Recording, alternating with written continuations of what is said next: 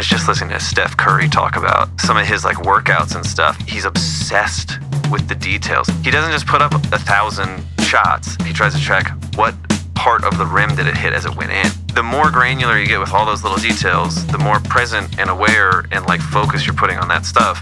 When you go to play in front of an entire arena, he's thought about it 4 or 5 times deeper than most of the people that are doing it. I think you can apply the same thing to drums.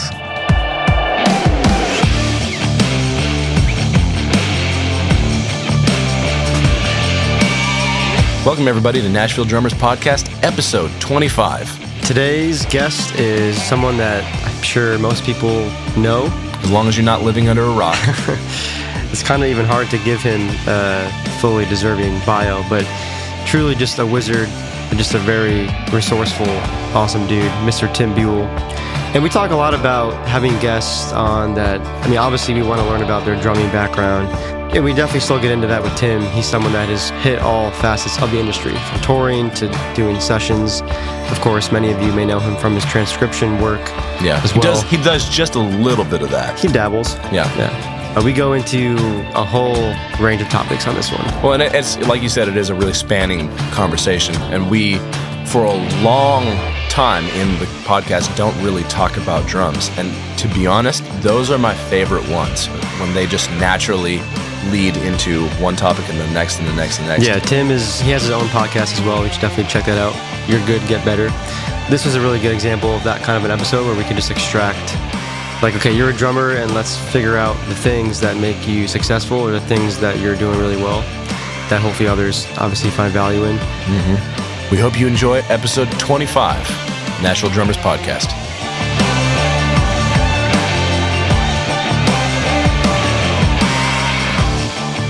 Hey, I have an icebreaker that I thought of in the car ride over, and I was like... Is it Fat Penguin?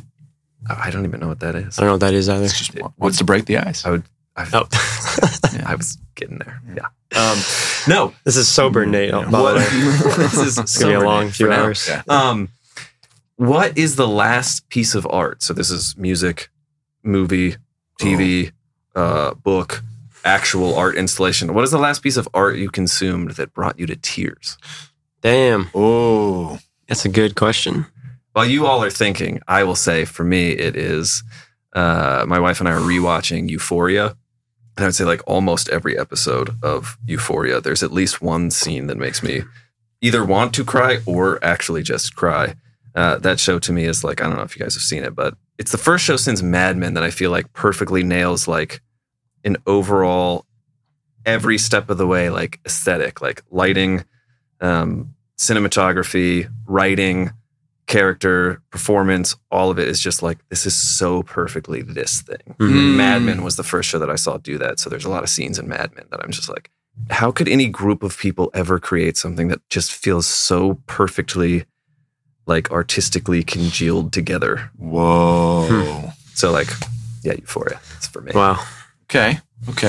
This is what we get for interviewing another podcast guy. He's coming out with this. Is great. This is my podcast now. I mean, do you have something in mind, or I have a very lame small example. I want to say it was like answers. one of the Harry Potters. It was like the last scene in like the soundtrack. Sure, it's like the very last scene, like the orchestra plays and I think it's one of the latter ones. Yeah, but it's also just the plot, if you're a Harry Potter fan, for what that moment means. Sure. And the music is there. And I think I saw it in theaters. So again, I wasn't in tears, but I was like at that level. I love those. Well, you know what? Actually, you know what gets me every time is Hagrid's response to seeing Harry there to sacrifice himself. Yeah. He's so upset that Wait, is that what you're going to say? No. Okay. But it's like, wow, we all chose within that, movies. I'm like, oh my God, that gets me choked up every time. Yeah. Actually, today I was not quite, but I was like full chills and like kind of starting to get misty. That was just today. It was a song called "Night Spinners" by. I posted it because I just was so blown away by it. I like that music. I think the whole reason I thought of that as an icebreaker is because I feel like, especially on a podcast, we're like we're all like nerds about drums and stuff. Like, it can be easy to forget that like what we do is only a really tiny part of like why anyone would ever like buy an album. Yes, 100%. You would buy an album to like have the music as a whole move you, not just be like, Gad's drums in the chorus is just so like, that's not right, really why. Exactly. Like, yep. That might be something that you also can get fulfillment out of, but like it's really easy for me at least to like forget that no one's going to care if, right. if like, yeah. the paradiddle wasn't quite as crisp as like intended or whatever. Like, yeah. When I think of my favorite songs, it's not even because of the drums. Yeah. To your point, it's the whole song, the music, lyrics, melody, whatever. Well, and to that point, I spent several years of my life not really listening to music, really listening to like, I listened to like a bunch of TED Talks and things of that nature where I'm like figuring out high performance stuff. And that stuff all served my drumming. But then I had this moment where I suddenly realized, I'm like, I'm not listening to music. Yeah. And I didn't get into music for drumming. I got into drumming for music. Yeah. I'm like, okay, drumming, I liked the drums. And that was my vehicle to be a part of music. And I really, obviously, I've developed some obsession over rhythmic things. But the center kernel of that thing was a love of music. So it was stupid for me not to be consuming that regularly. Yeah. And it's Night Spinner by George Brooks, Zakir Hussain, and Jack Perla. Oh, sick. Man. Don't know that. Zakir Hussain is the only name I recognize immediately, but... It's like tabla and soprano sax for the first several minutes, and it was within seconds. I was like, whoa. Like, on another level. Yeah. That's awesome. Oh, you know what? I just thought of this, and this is perfect because of our connection with PASIC. And you said art installation. So at this year's event, they had... It was super, I mean, it was weird, but people kept saying, you got to go check this. It was like room 125 at the convention center. This is in the middle of all the drum clinics, right? So Dave Weckl, Benny Greb, Mike Johnson. Yeah, this year all these guys were giving clinics, and then everyone's like, no, you got to go check out room 125. Just trust me. And it was called A World Without Ice. And it was literally, I think it was like 6 or 8. It was like a suspended cymbal stand, but instead of a cymbal, it was actual ice cubes. And it was dripping onto different floor tom sizes. So it was literally just dripping. That was it. But as you can imagine, it all created different tones and it was all random. Oh. And then there was a projector that had like some visual elements as like a screensaver kind of thing. But it was the coolest thing I've seen probably all year. Very cool. I'm obsessed with that idea now. Yeah. It was so cool. Wow. I was just talking to a neighbor of mine and he was talking about how he and his family just went and saw there's like an installation right now that's like projecting, I think it's Monet or Van Gogh, you know, one of them. I think it's Van Gogh, actually. They're probably like 20-foot tall walls. It's like a real industrial looking place. And they're just projecting like all of his art on these huge walls. So like you're pretty much just literally immersed in an entire room of like it. Yeah. And he was saying it was like really, really cool, really powerful. But he's also saying that they were playing a bunch of music with it. And I was like, it's an interesting thing to like think about like Van Gogh being paired with like, I don't, Led Zeppelin or something. It's like, I don't know if like, how would Van Gogh feel about this? It's an interesting thing to try and pair. And I think that's what people get wrong a lot. Like that goes back to like Euphoria and stuff. Like to have something that looks beautiful and have people in a show performing such great performances and have a plot and a script that's so great. That's all hard enough, but then sometimes you can have all of that and then like the music they pick, whether you like are consciously aware of it or not, is the one thing keeping you from like totally getting lost in it. Yeah. You're just like, I don't know. And I feel like sometimes when you're like at a concert, it's the same thing where you're like not fully engaged and you're just kind of like, there's just something not right. So I think it's like an interesting thing to like think about. What Van Gogh would do if he walked in to an installation of his work and they were playing like Kesha or something. And he was just like, the hell is this? Have you guys seen like someone, probably more than one person has like what those composers would look like in today's world with like AI? No. Oh, it's kind of cool. It's AI like is adult teenagers. Cool. Yeah. It's kind of spooky, but also kind of cool. Yeah. I was on Instagram, I think yesterday. No, it was YouTube. And I was I subscribe to enough channels where like every now and then I'll pop in for like 30 minutes and catch up on the channels I follow or whatever. Yep. But every now and then you got to have a night, or you just let the algorithm take you where it goes. Exactly. And in the midst of doing that last night, there was an ad that it was AI generated human singing. Huh. Basically you type in lyrics and then with MIDI you program a melody and it will be a air quote human singing your thing. And I was just like, who is this for? Yeah. Like, why? The whole thing was so creepy. And I was like, man, I really do kind of want to mess around with it. Yeah. But I think something out of this whole weird AI thing that we're currently working through will surface as, I think, kind of useful. Yeah. We're in a weird transition with the metaverse and like you said, AI and trying to figure it all out. I encountered AI generated gent metal that's it's continuous. It's on YouTube. You can find it. And it's when I came across it, it said song number 3,555, something like that. And I just went into the comments and like someone said, "Man, song number 3,543 was really good." I was like, "Man, how long have you been listening?" First of all, And, that was just a comment. Yeah, but I'm like, "Oh my god, what?" I mean, what does this mean? What does it mean? I honestly think, like, right now, the limited perspective I have on all that stuff is like, I think it really can be used as like a really cool tool to get you started. Yes. Like, it can be the like random shuffleizer you need to just be like, I don't feel inspired today, or I don't whatever.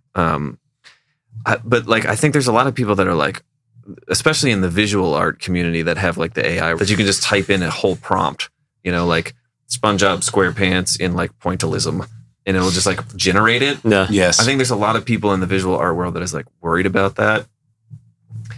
And I don't know, like, I don't worry about it that much because I think it's only going to be, at least for now, it's only going to be a thing if it enhances a human being doing their work. Yeah. Mm. Which someone who's able to like use AI to like make great art is probably already great at art anyway. It's not going to make, like, I'm not going to be able to make better visual art because I have AI, because I'm not good at visual art. Hmm. Yeah. Well, and it's also at this point, at least, we're putting in this. I've been using Midjourney. That's the one I use for. And that's, is that a visual art one? Yeah. Okay. And the interesting ones are always, I mean, every single one of them. Obviously, it's a human decision saying, "I would like you to do David Hasselhoff, singing with Queen, hyper realistic." Like, okay, that's. I want to see that, but that was a human that decided that thing. Mm-hmm. When we start getting AI, that's coming up with those clever combinations, then that's going to be quite freaky. But we're not there yet. Yeah, we're not there yet. Yeah, I agree with you. It's kind of maybe more now as like an inspirational tool. Yeah, if I'm an artist, I'm not really worried is that taking everything over. Kind of like electronic drum machines. Like, I don't think any of us are super worried. No, but maybe that's a good segue too. I mean, with electronic drumming, and I think there's a lot of people like in the whole studio. Yeah, of course. I think that there's a lot of people that thought, like, there's actually I did a podcast episode reacting to it because I found this like Musicians Institute clinic that Jeff Porcaro did, and he was talking about, like, people were asking about ClickTrack and stuff. And this is like right around when like sessions were starting to just use ClickTrack, which was not a thing back then. And his thoughts on it were so interesting because it definitely did lean toward ClickTrack's going to ruin music. And I think there's still people that think that. Whoa. But what's so interesting to me, like, the more like work I've started to do, like session work, producing stuff like that, the more I've realized, like, I still get hired sometimes to program drum parts because producers that don't play drums can't program good drum parts. Mm-hmm. Or not. Yeah, you still need a human drummer. Yeah. Even if you're just programming it into a computer. Totally. And that, like, that's a good point. Something that I've like been super interested in, and I have no way to like prove this, but I think statistically speaking, I would say like 97% of the musicians that I just am like, I love this person, I love what they do, producer, artist, hired musician, whatever it is, like almost all of them also play drums. Like I just gravitate toward musicians that like Chick Corea, one of my favorite piano players forever, didn't know until like 10 years into liking him that he played drums. Yeah. Like almost all of my favorite musicians, like some of my favorite producers, I've listened to like 15, 20 albums that they've worked on across different artists. And I'm like, I love it so much. And then I find out like they're a drummer first and then producer. And I'm like, oh. Yeah. And it's like, yeah. And I just think that that's why I don't think as a drummer, you should be worried about drum machines taking over or worried about it's so easy to get a loop pack and put together samples and whatever. Like you should be worried if you aren't willing to get your hands dirty with that stuff. Like that's when you should start to worry. Like if you're resistant to the reality of music moving forward, like as a photographer, if AI really does take a hold and these prompt things become really popular, it's like you should only be worried as a visual artist if you just like totally resist it and want to act as if they aren't existing and no one's using them. Mm-hmm. But if you're also willing to use them, then like it's going to be you're going to be a step ahead of everybody else that's using them because you actually have visual art skills on top of this stuff. Yeah. It's like anyone can buy a sample pack of drums. Less people can buy a sample pack of drums and make it feel like something that pairs well with some song that you know how to actually use it musically. Yeah. Yeah, I think the important I think the thing that I try to like keep in mind is forever is a long time. So to say like, I'm never going to do X, Y, Z is like a bold statement. And I'm a pretty hard-headed person, but I have lived enough life to know that like, because there was a period of time where I was a full-time touring musician and I literally was like, I will never, ever not tour full-time. And now I can look back and go, that was, you know, I have a ton of thoughts about that kind of mindset. So I feel like it's just important for me, like crypto, NFTs, however much you choose to engage with it, before you make an opinion of it, engage with it yourself and figure out what you think. Yeah. Like it's one thing to buy a sample pack, learn how to like program some beats that sound cool that you find like inspiring and engaging or whatever. And then be like, okay, cool. I still like playing drums physically way more. And I don't really want to do this. But now you know that that's true. And now you still have whatever skills you learned from doing that thing. Mm-hmm. And you might find this one project where you go, you know what? This kind of project is actually perfect for this thing.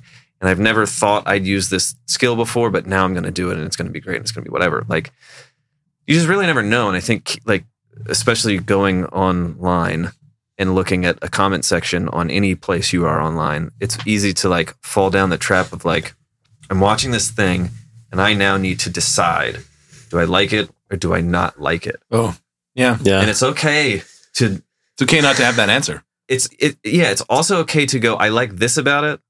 I don't know if I like this about it. I don't really understand this about it.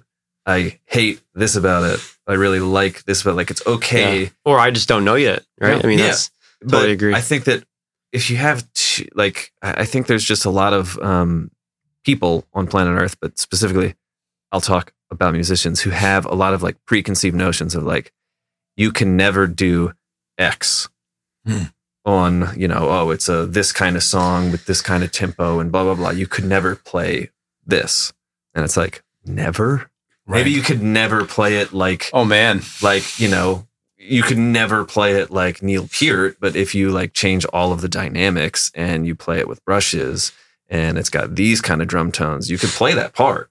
Yeah. And now it's not even the same thing. It's like, there's so many musicians that are, I think, coming to the table with a lot of things and then trying to, whatever they're listening to, fit it into their things, when in reality, it should be like the exact other way around. Yeah. It's funny. Yeah, I totally agree. I remember, this would have been like 8 years ago, something like that. I remember Mike Mitchell saying... It was like, he said somewhere, he's like, you should never splash on the one. I was like, you should never splash on the one? Never? Never you splash? Should literally never splash symbol on the one? Like crash? Like, I was like, okay, I get why that could sound cheesy in a lot of situations. Yeah. But to like make that the rule, you should never splash on the one. Like, that doesn't that doesn't make sense to me. I was like, Well, then you also kind of want to. It's like, well, what happens if I do? Right. Well, I have that contrary personality. If someone tells me, oh, definitely. You can't or should not ever do that, I'm like, well, then you're doing it. By God, I'm doing it. Yeah. I'm definitely going to do it. Yeah. And I immediately went out and recorded a video splashing on the one. I was like, I'm going to find a place where this sounds good to my ear. And I did. Like, that sounds good to me. Maybe I'm cheeseball. I could be. Yeah. Who knows? It's easier to think that there is one correct answer. Mm. That's what our brains want. Our brains want simplicity, and we want to categorize things. Right. And it's easy to try and force that into a lot of situations. But actually, it can help you navigate life, having a little bit of rigidity. Yeah. But I think if you really want to be creative. Like, this is something that I just saw a Mark Juliana clinic. He was in town last week. We missed it. Yeah, we were here doing this. It was amazing. Yep. It was really amazing. And these are thoughts that I've been trying to piece together myself for some of my students. And hearing him talk about it, I was like, yeah, okay. There's other people out there trying to articulate this. People were talking about how do you play from a flow state, or how do you sound great, or how do you sound like yourself or be musical and have your own voice and stuff like that. And one of the things that he was saying is don't show up with anything, because that's inherently not in the moment. And the only things that feel kinetic and engaging and they do that magical thing that we want are things that are purely in the moment. Someone is truly invested in everything that's happening. And that really resonates with me, because one of the things that I've talked about with my students is I feel like a lot of drummers get their paradiddles together and their exercise 10 through 70 in stick control or whatever. Yeah. And they sit down at the drums and they go, I'm going to play this groove from this book and this fill from this thing and blah, blah, blah, blah. And none of that is music. Right. Because to me, the first thing I'm going to do is sit down at a drum set and figure out what is this? I have never, there's a drum set to my right over here. I've never seen those drums in this room with those cymbals ever. Right. I don't know what that drum set sounds like. I especially don't know what it sounds like in this room. Mm-hmm. Especially don't know how this room reacts to a soft hit snare versus a rim shot snare versus a cranking, super hard. I don't know what any of that sounds like in this room. So there's no way by looking at a drum set to know what would be appropriate to play, because you don't have any information yet. And it's not until you hit the kick drum once that you're able to, depending on your experience, be able to go ooh, okay, it's a boomy kick drum, so now I want to play it like this, and blah, blah, blah. And oh, okay, this snare drum is really dead, so now I have all these options, and this stuff may not sound as good because it's not But all of that happens after you hit the drums. None of it happens before you hit the drums. Yeah. And I think there's a lot of people that don't ever consider that at all, and essentially treat every drum set as if it's a practice pad of it has rebound, I'm going to do my thing. And it's no one you love that has touched you and brought a tear to your eye. I don't think there's anyone that's ever done that. It elicited that from someone that brought that much baggage to an instrument and then just sat down and unloaded it on it. It's that's probably not how that worked. That's such a good point. Yeah. Except for maybe Buddy Rich. Oh. Yeah. Well, yeah, if Buddy brought a tear to anyone's eye, I think it was probably through things that he said. The band members, probably. Yeah. Yeah. That's interesting, just to go back to Mark, because I heard that he started that clinic with a rant. That's what Kip was saying on our last podcast. Oh, did you guys just have Kip on? I sat right next to him at the thing. Oh, it's funny. Yeah, he was great. He came out and he started by ranting, and he was like, oh, okay, yeah, and just jumped into it. I'm like, that, what is more in the moment than that? That's there's no agenda. Getting a feel for the room, hey, that, just the people. Coming out and this is what I'm thinking about in this second. Oh yeah, drums. Right, drums. Okay, great. That's today I'm going to play for you this. I'm like, that's 100% right. And he's probably so much more relaxed too. Yeah. Just getting to know the audience more. And as you said, what's actually in this room? How does it feel? Yeah, well, this is what I'm thinking and feeling right now. Oh, and also I'm gonna say some stuff on the drums. Let's see what they have to say with me. That's interesting. So what do you do in a case? So I play with this metal band called Crusade, and there's, I mean, I do have some room for improvisation, but the things are so, they're so locked in tight, but we're playing a variety of different rooms. Rooms have different sounds. Like how do you adjust for that? It's not, 'cause even like when you're supposed to play something that's not, I mean, again, there's some room for improvisation, but there's a lot of like, these are the parts you play this here. Yeah. I mean, sometimes I think I personally have always approached everything with like, you know, I'll learn what, like if an artist has hired me to like play a 70-minute show or whatever, I'm going to learn those songs so that whatever I show up to play is going to be true to like the thing that they're expecting it to be.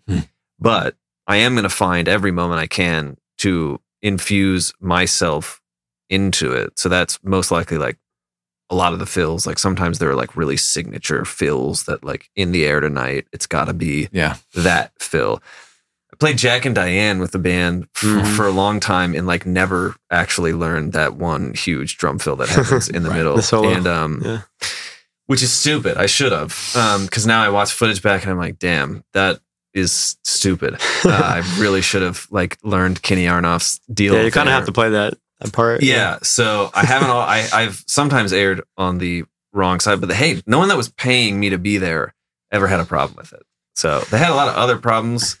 Like my first show, they were like, you only have one crash cymbal. You got to have two crash cymbals. And they were like, I don't feel like you're hitting the downbeat enough. And I don't really feel like most people want me to play like big crash cymbals on downbeats like more. It's just not really like a thing. Just splashes, right? Only splashes on downbeats. Sure. Not crash cymbals. Yep. Crash cymbals are for the ands, the e's, the uhs. The splash cymbals are for the downbeat.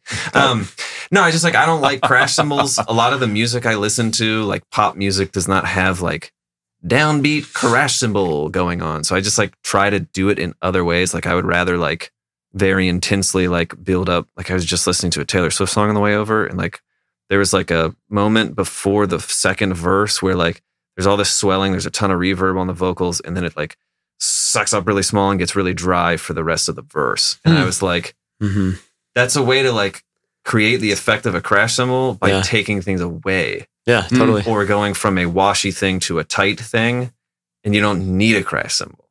Yeah. In that instance, for me. So when I touring with that band, they were like, you got to hit more crash cymbals. And I was like, okay.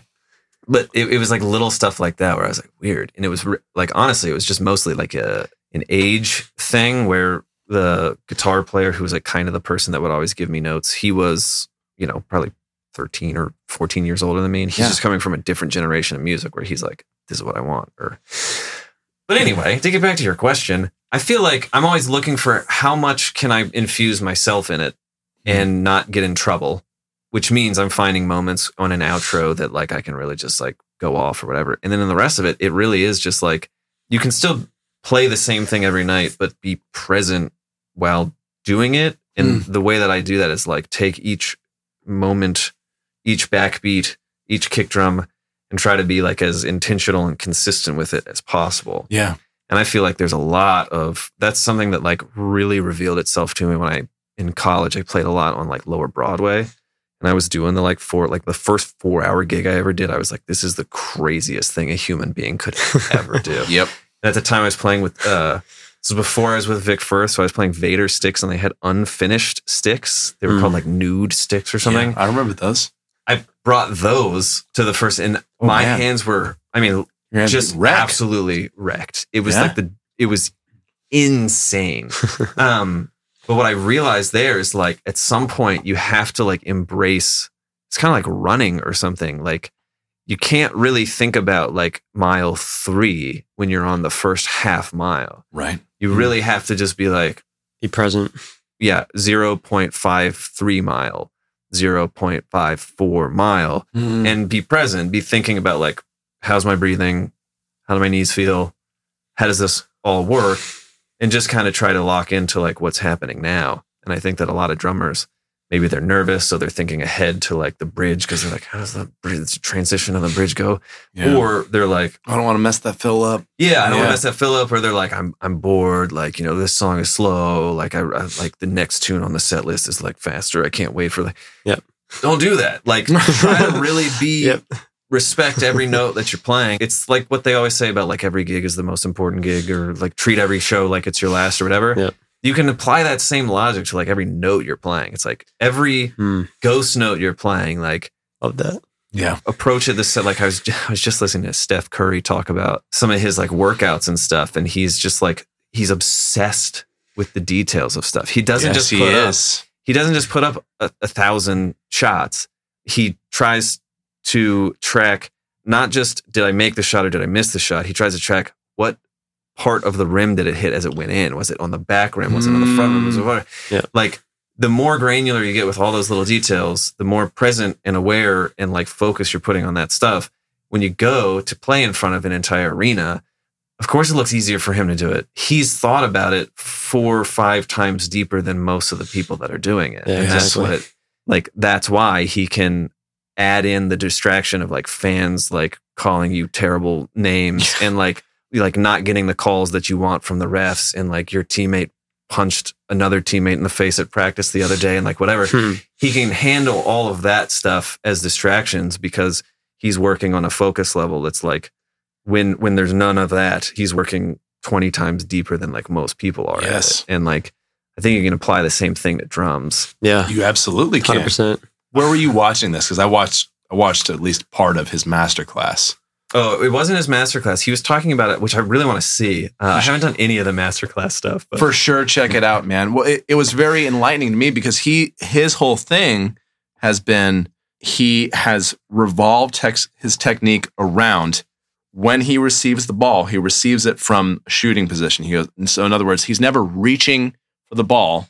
He catches the ball always from a position that he can. The moment it touches his hands, he can shoot. Yeah. Like that's when I heard that was insane to me. And then he starts showing game footage. I was like, oh my God. Yeah. Everything is never reaches for it. Yeah. It's like, if I can't do it, I won't catch it. He makes sure that the second it touches his hands, he's able to shoot. It's beautiful. And that makes sense. Like you would never, it doesn't make sense. There's obviously a lot of people that haven't thought about it like that. Right. But what he's talking about to him probably seems like the equivalent of like, well, on a gig, you would never hit your snare drum and then drop your arm to the side every single time you play your snare. Right. You hit the snare drum and then you prepare for wherever you need to be to like hit the snare drum again. And it's like most things in life can be thought about like that. And to me, there's like a beauty and like just an endless amount of like things to discover in that kind of thinking about stuff that I feel like, I don't know. I think some people, like for the first time in a really long time, I have a really young student right now. I have a student that's, I think he's like 15.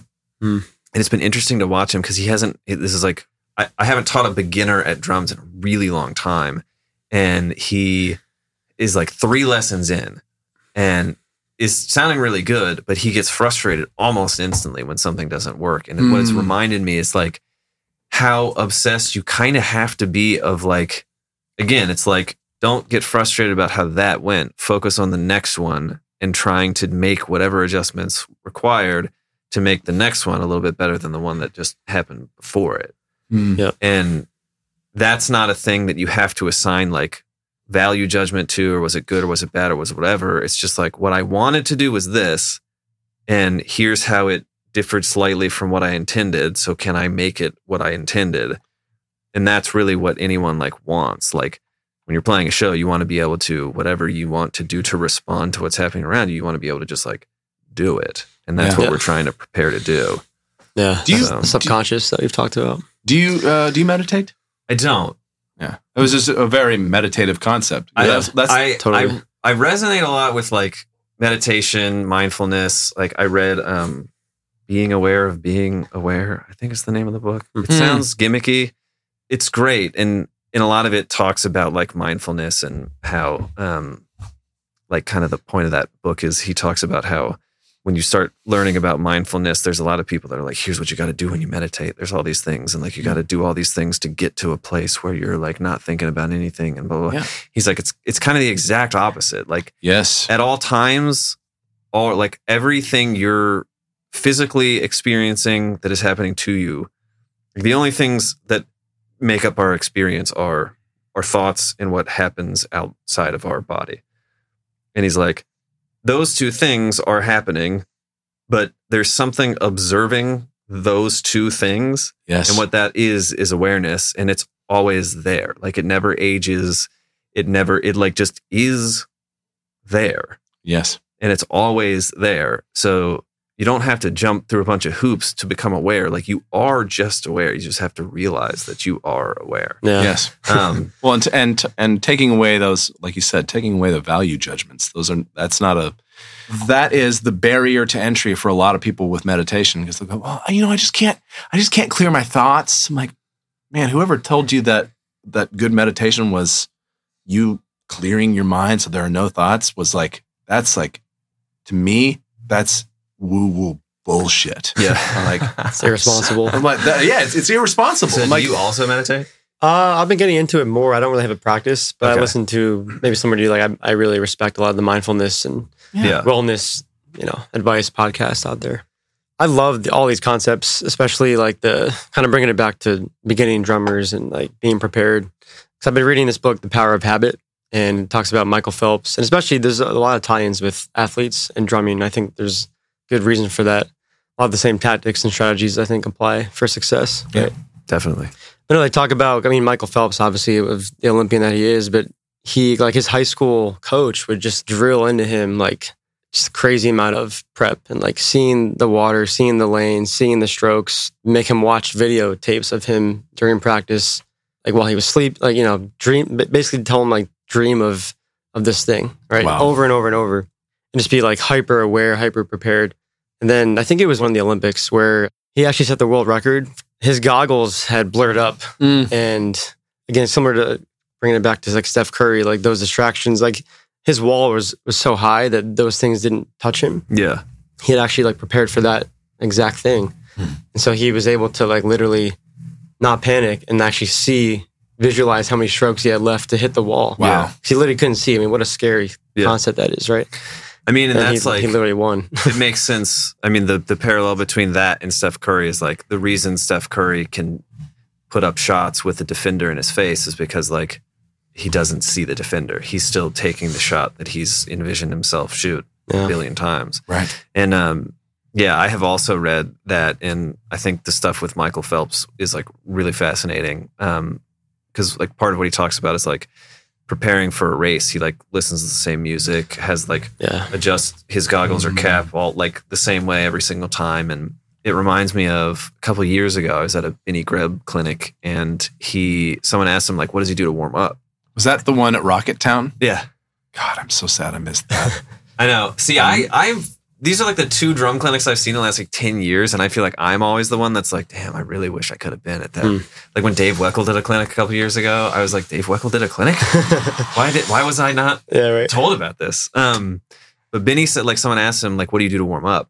And this is very similar to stuff that I've done specifically like when I'm playing a show. Mm. I'd never heard anyone articulate because most people when they're like, what do you do to warm up? They're like, well, I got my practice pad 20 minutes before and I'm doing my air diddles. And, and that's cool. Like there's a physical component of getting ready to play that depending on the kind of music you play and the environments you play in that can be really important. But then he was like, well, what I do is I try to, get quiet for a little bit and I try to envision where I'm about to play and think through like what it'd be like to walk on stage and sit down and the thing I'm going to play first and like just essentially doing the Michael Phelps thing of like, what's it going to look like? Envision what a successful engagement will be from wherever you're sitting in the green room right now to playing the show. Mm-hmm. And I think that is something, especially like a lot of the stuff that I do touring wise now is like, I'll come in and do like a run of 3 shows subbing for someone. And like the last one I did, like we flew in, I never met anyone in the band.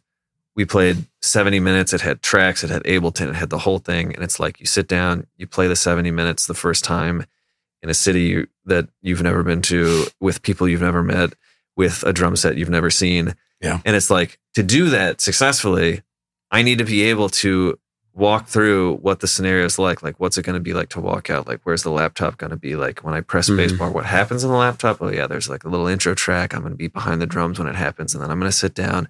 The rest of the band's going to walk out. I'm going to hear that part of the song that makes me know that we have 4 bars before we get like walking through all of that. Like it seems goofy or it seems like that's a lot or oh, bro, you hit spacebar and like it has the count in and whatever, and it's like, but what if it doesn't? I'm similar to you in that.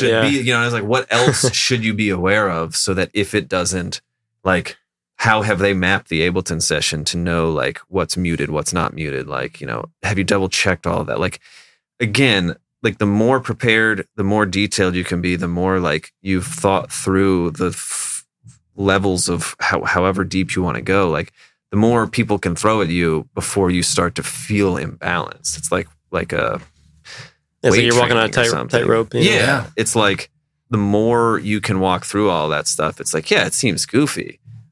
But then like I've played festivals for like thousands of people while the ears are cutting in and out. And like there's one dude on stage. It was literally the last song we played because it started pouring rain. It was like clear skies when we got up there. We're on our like fourth song. We're counting off our fourth song. And literally it was like, over the last 2 minutes of the last song, it was like, oh, it is about to get real. So like there were probably like 8,000 people watching us as we started playing. And then like when it started raining, there were like 1,000 people. It's like people just bailed. They bolted, yeah. So we're playing and like this song that we were playing, the producer was there and he didn't have ears, but he played bass. So like we were like, let's bring him up. He'll play bass. It'll be cool. So we start playing. So I'm already, no matter what, we are all on ears and there's no wedges on stage. So I knew I was already going to have to like help him through because we have tracks and the whole thing. So I was like, I'm really going to have to make sure that me and Phil are watching each other and I'm helping him know what's going on. And then it's starting to rain and it's like, oh God. And now I'm like, my computer might be getting wet. My SPD might be getting wet. Phil doesn't have ears. And then the harder it's raining, like we have RF interference and like ears are literally zapping out for like a measure and a half and then coming back and then whatever. So like the whole thing was just like it's falling apart. Yeah, but it's weird. I was like so present for it and so committed to let's just fucking do it. Like it's all happening. Let's do it. And I really just locked in. It's like those goofy exercises where you're like, I used to in college like practice where like it would play two measures of click and then it would drop out for like eight measures. Yeah. Mm-hmm. And you try to, gap click, baby. Yeah. Gap click.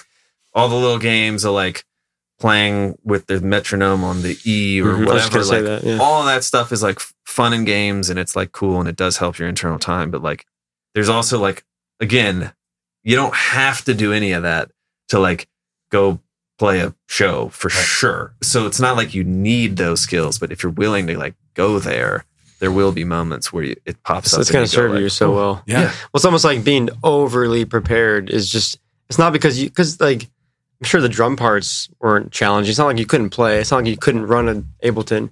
Right. It's to prepare you for when things go awry. Right. Then you're calm. Yeah. It's like when the defender's in Steph's face, he just does his thing. Yeah. He's not shaken by it. Yeah. He's planned for that exact thing to happen and practiced exactly what he would do. Okay, great. That's option 5 of the things that I figured would occur during this game. And I've practiced this 10 billion times. So sweet. So the moral here is practice a lot. Yeah. And not just rudiments, like practice. Yeah. I don't know about you guys, but for me, like before a show, I actually will visualize. I'll listen to the song and just close my eyes and actually just play the parts. Just like feel how it's going to feel.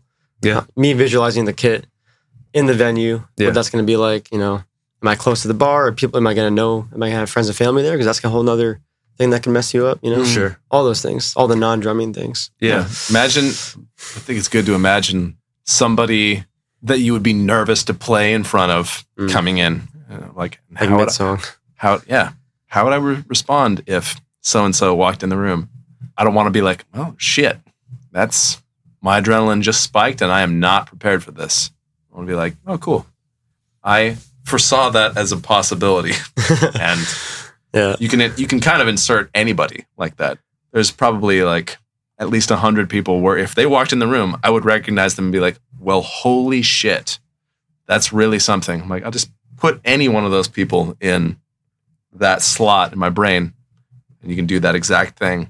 And and when somebody like that walks in, you go, right on. I'm glad you're here. Yeah. One of my favorite quotes is from Jojo Mayer. Yeah. I don't want to think about my wings when I'm flying. Wow. When I fly, I think that's like what it is. That's such a JoJo thing to say. Kind of summarize what we're talking about. Just like being so prepared that you're not thinking about the thing. Like when you're running, you're not thinking about the individual steps necessarily or the next few miles. You know, it's like you're just so ready for it. And you're just natural, comfortable. Well, I know I've used this example before, so forgive me, but it's I always go to that Tony Robbins story where he was coaching Andre Agassi. This was post Andre being at the top of the tennis game when he was bombing for a while. And he was like, yeah, there's a problem with my backswing. So I've been really focusing on that. And Tony was like, yeah, that's great. That's great. So when you were number one, were you thinking about your backswing? No. Like, cool. So why are you thinking about it right now? Yeah. Like, do you really think that it's like, it needs to improve, that you lost some ability there? Or do you think that maybe it's a mindset thing? Like, oh, shit. Yeah. I've been thinking about my backswing because maybe he missed and he got in his own head about it. And then as soon as he got out of his own head, he started winning again. Like that's, you can start thinking about your wings when you're flying. You're like, oh man, yeah, my feathers, they feel weird. Yeah. And don't think about those. Now I'm picturing you as a bird. And that was good. It's easy to picture me as a bird. That hair, yeah. It's like when you have like a really full cup of coffee, you're trying to walk to the next room. Like generally thinking the thought, oh man, I really should not spill this right now, usually doesn't lead to 100% success rate of not spilling it. Usually it just makes you... Exactly. That all makes me think... I've told this story a bunch in like different places, but I had the honor of studying with Chester Thompson when I was in college, and he's like the best. Yeah. And... you're a Belmont grad, right? Mm-hmm. Yeah. So he was there when I was there, and I was studying with him, and he just makes you do all kinds of weird stuff. Like the first thing he does in seminar, like you're a freshman, you just moved to Nashville, you're going to school, you're in drum seminar, which is just all the drum set majors are in one room. So it's like 50, 60 drummers in a room, which is intimidating in and of itself. No personality. Doesn't sound like, right? Like it's just like, that's already a thing, but you're a freshman, you're new on campus, you didn't even know where the building was until you got there. Yeah. And then you're sitting there and like now you're aware that like all the freshmen are in the front and all the cool seniors are in the back, like goofing off. And like it's this whole dynamic where you're just like, Jesus, this is terrible. I hate this. And then Chester's like, all right, welcome everyone. First day, this is what we're going to do. All the freshmen are going to get up and we're going to totally flip around the entire drum set to a left-hand drum set. And you're going to play. That's what Kip said, too. He makes you play a basic rock beat and then a basic jazz beat. But the basic rock beat, you have to end with a crash cymbal and a kick drum on one or whatever. Yeah. Awesome. So he was always having people do that. And, like, in our lessons, he would just have you do real weird, like, crazy coordination things. And he would always then make you learn it right-hand lead and then left-hand lead. And I remember there was a week where I was trying to play this, like... I practiced a lot and like it always felt good in the practice room, and then I'd get in lessons and I just sounded like absolute like people falling downstairs. Like it sounded like nothing. And I can remember one lesson I was just getting frustrated and I was like, I don't know what's going on. Like I did practice, like, well, and he was just like, thinking too much. Yes. Stop thinking. And I was like, this is the hardest thing I've ever done. Like the feet are doing this and the hands, and he's like, stop thinking, just listen. Because what I didn't know at that point is like, I've practiced it enough. Like I do know what it's supposed to sound like. And if I literally just start listening to what's happening, depending on my preparedness, like it is possible for my brain to correct what I can't like, because like there's a lot of things happening very fast when you're playing drums. Yes. And like there are times when like thinking about what should change and what needs to change will help. And there are times where like your ears and your brain will just kind of route around the like prefrontal cortex and just kind of like make it happen if you'll let it happen. Yes. And like there were then moments after that, like I can remember I was playing a concert and I had this solo and like, you know, I was nervous and, you know, during rehearsal, I'd always be thinking like, man, you know, when I was practicing, like this thing worked and this thing, so I'm going to make sure I get those things in there or whatever. And then during the concert, I can remember there was a point in like halfway through my solo where I just had this moment of like, oh, I'm playing the solo. Like, and up until that point, I hadn't thought about like solos coming up. Like we're gonna play the solo. Like let's make sure we play some cool stuff. Like it's just like really me realizing I was fully present, which then at that point breaks you being fully present. But like still, it was this thing on stage where I have a really visceral memory of like the concert and having the thought halfway through a solo of like, oh yeah, it's all just kind of happening if I let it. But there's a lot of ways to not let it. What's that you said? You want to learn how to play drums, but you don't know where to begin? Let me humbly suggest to you that you head on down to Music Lab Nashville and you talk to their crew of fantastic teachers, and you jump on in and start your music journey right there. Don't want to learn drums? Want to learn guitar, ukulele, mandolin, trumpet, vocals, keys, sitar? Maybe not sitar, but all that other stuff for sure. Visit nashville.musiclab.co to learn more and sign up for a free trial lesson.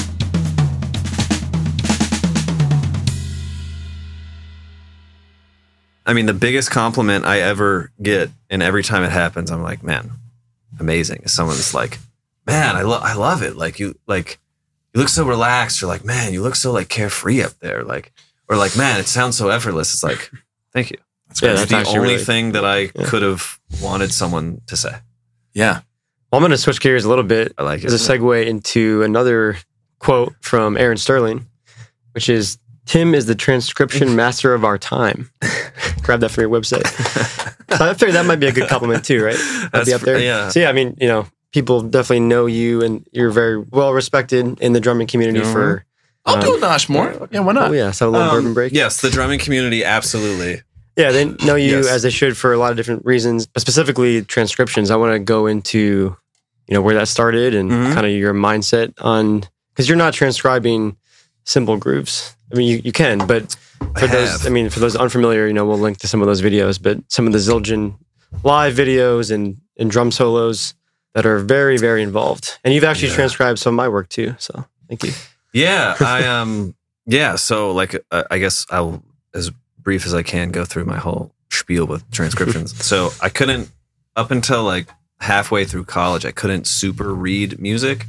I was getting my ass kicked in auditions because I really couldn't read like big band charts, and like, because big band charts require you to like interpret notation and fill around figures, and I really couldn't do that.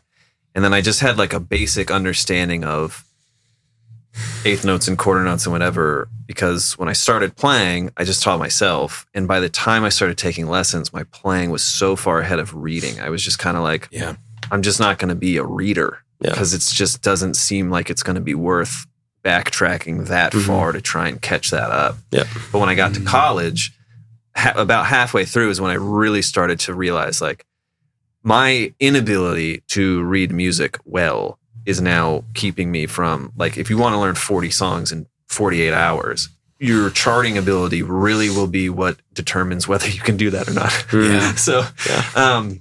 That was part of it. And then there was also like halfway through college is really when I started getting into a bunch of drummers that like, there just wasn't a ton of like people on YouTube being like, here's a lesson breaking down this person's fill or this person's fill or whatever.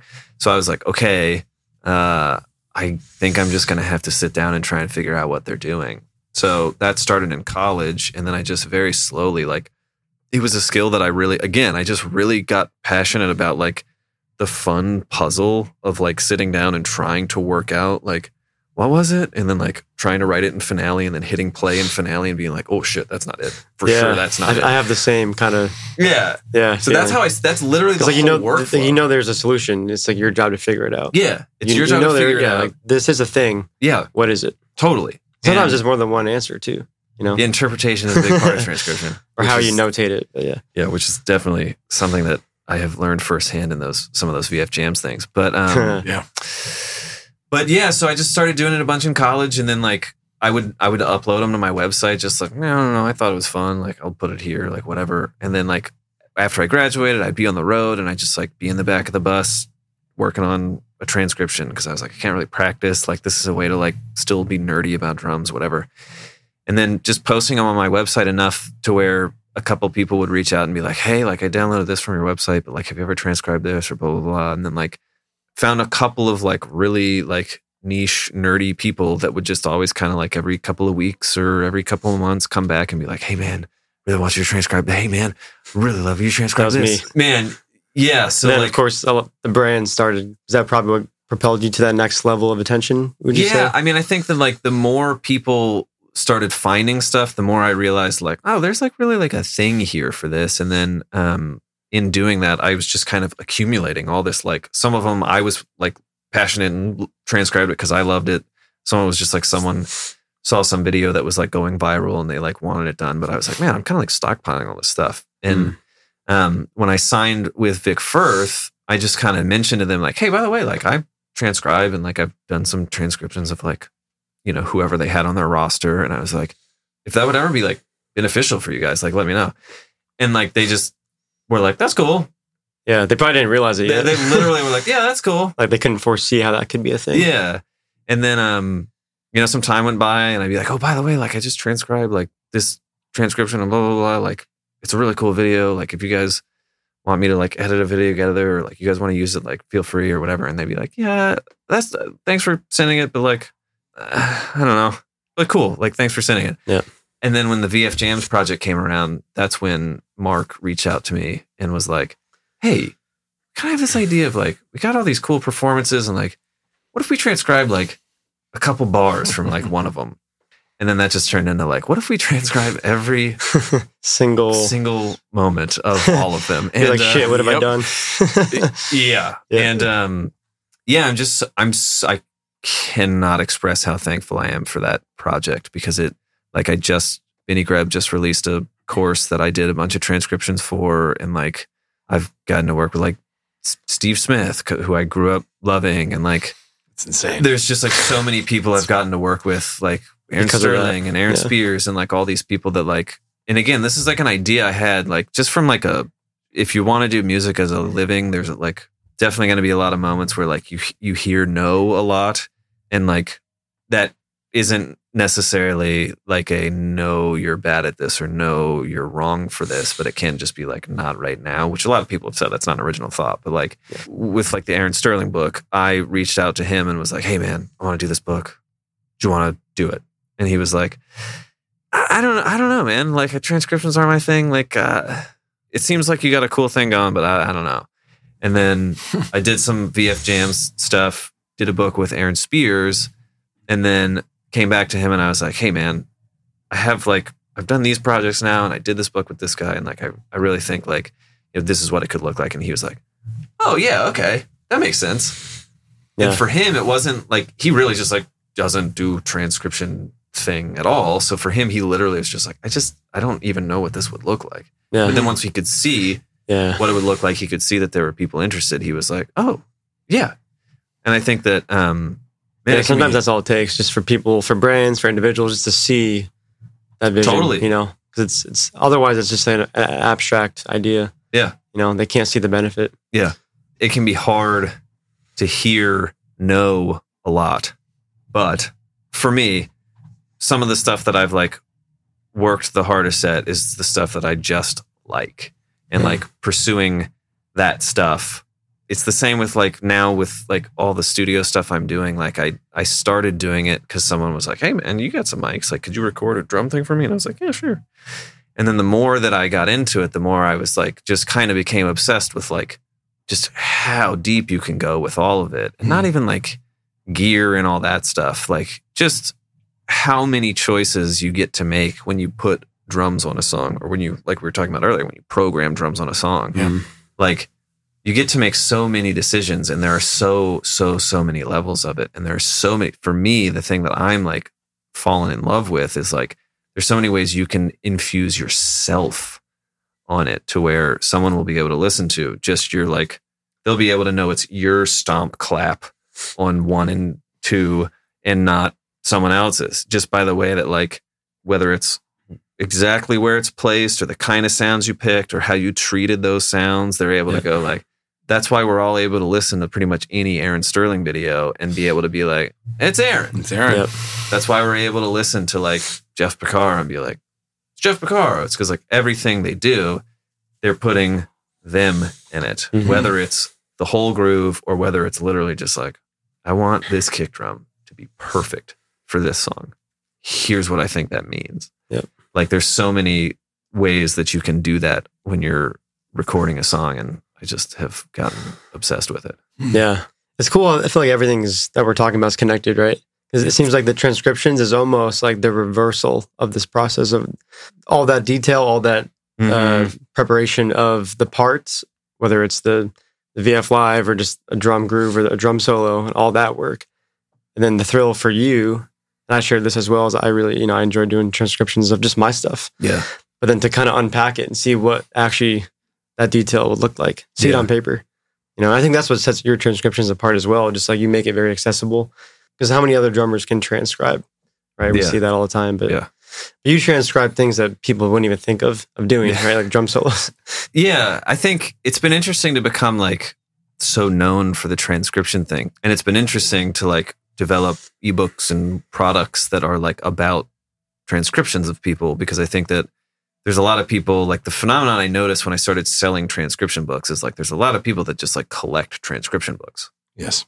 And that's like, that's no judgment. Like I thank God for them. Like they're how I make a living, or at least part of it. Yep. But what I think is interesting is like my intention when I started transcribing in college was never like, I want to transcribe this 7-minute song and I want to learn note for note this 7-minute song. What I wanted to do is I wanted to transcribe this one Calvin Rogers fill and then figure out. I bet I can guess the one. It's all of them. Okay. It really is all of them. Yeah. Like for real. I've transcribed like every Calvin Rogers fill you can think of. Yeah. God, I love his drumming. He is perfect. But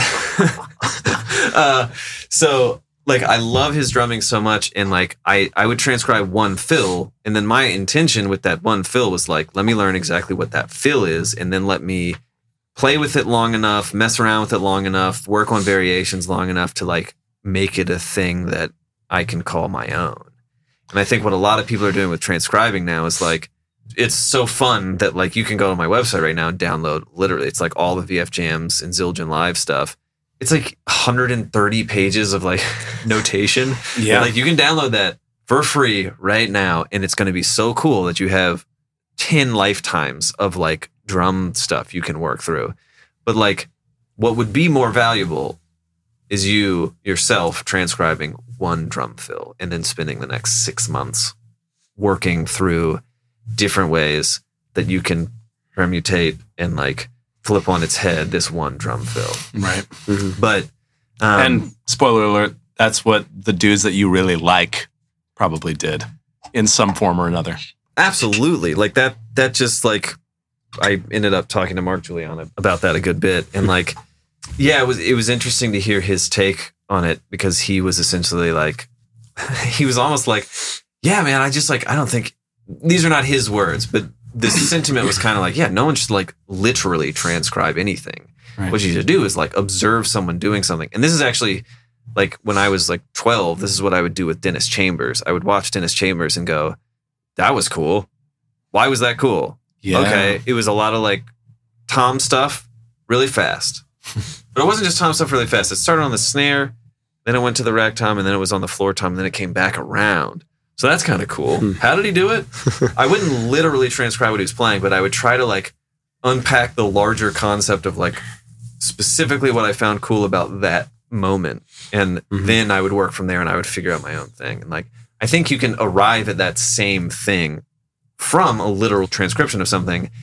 You just have to like have a process of working it from the exact thing that someone else played. Run it through all your filters to turn it into... It's no different than manipulating a sample from a sample pack, though. There's a lot of songs that I work on for people now that I send out, and they might be like, I have samples that kind of sound like that, but I don't know what sample pack this one came from.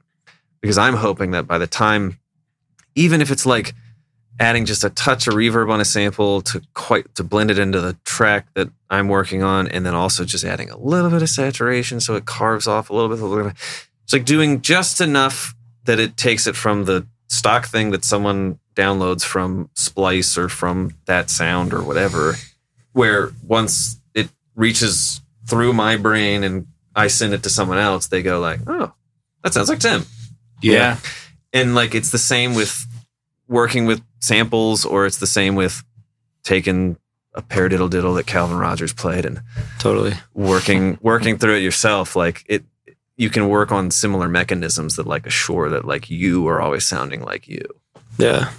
So it's helpful to see that blueprint, and that's what you provided. That's what the transcriptions are useful for. Totally. Let me see what is actually here. Yeah. But then it's up to each individual to have a process to extrapolate and make it their own.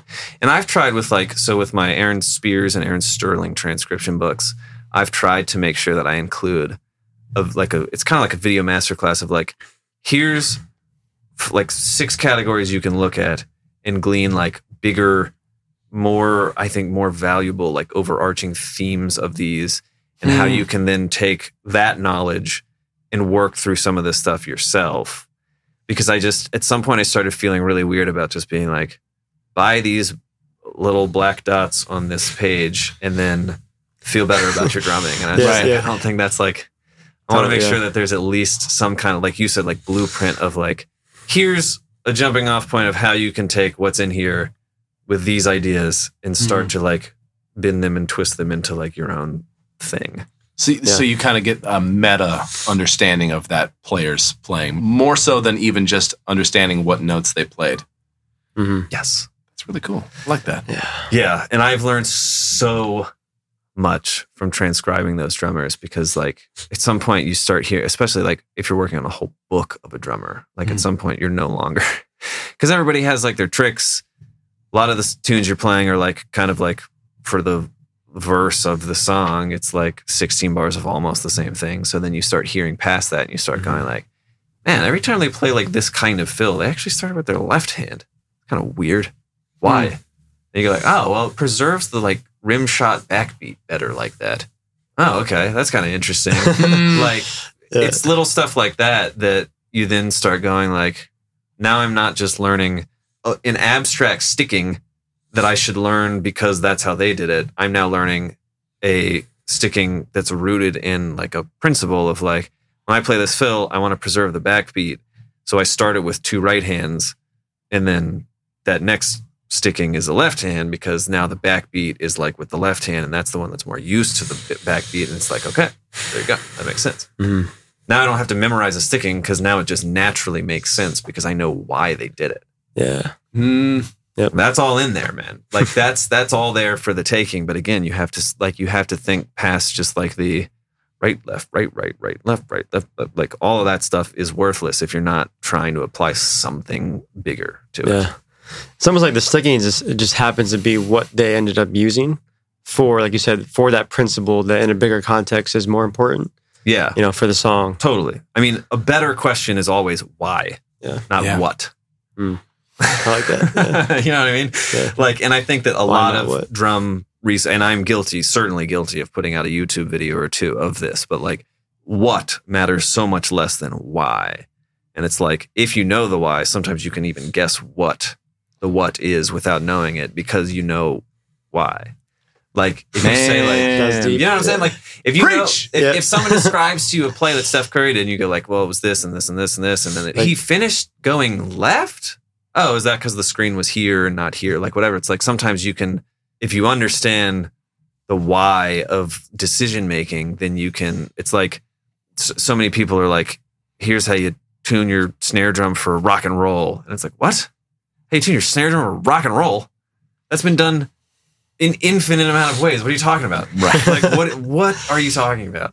What a worthless... yeah, but here are the pitches. I have it right here. Yeah, what a worthless way to approach something that's here's... a better video would be, here's how to, tune your snare drum to, I don't know. See, and that's why people Here's do how it. To play it's musically in a rock setting. Yeah.